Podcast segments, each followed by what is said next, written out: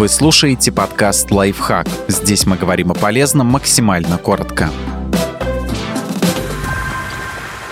Зачем замораживать остатки вина и как правильно это делать? Пригодится, чтобы приготовить изысканное блюдо или порадовать себя бокалом слаж сангрии. Даже самые ярые любители вина сталкиваются с так называемой проблемой бутылки. Это когда уже выпил бокал вина, а то и два, но понимаешь, что допивать всю бутылку плохая идея, если не хочешь проснуться с головной болью. К сожалению, как только мы открываем бутылку, в нее попадает кислород, и вино начинает окисляться. А значит, через несколько дней у него будет совсем другой вкус. Но есть и хорошие новости. Заморозка вина решает эту проблему для чего пригодится замороженное вино. Белое и красное вино часто встречается среди ингредиентов в необычных и очень интересных рецептах. Заморозка остатков напитка позволит всегда держать эти ингредиенты под рукой. Кроме того, замороженное вино можно добавить в блендер вместе с любимыми фруктами или ягодами и через несколько минут получить вкусную слаж-сангрию, например, из арбуза с базиликом.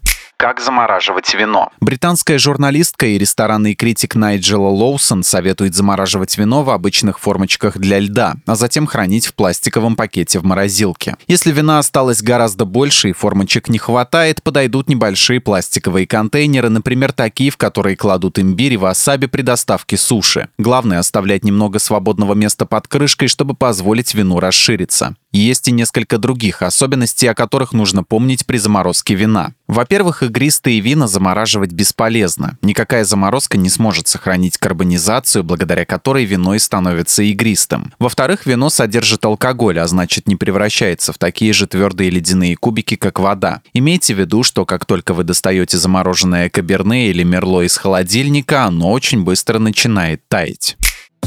Подписывайтесь на подкаст «Лайфхак» на всех удобных платформах, ставьте ему лайки и звездочки, оставляйте комментарии. Услышимся!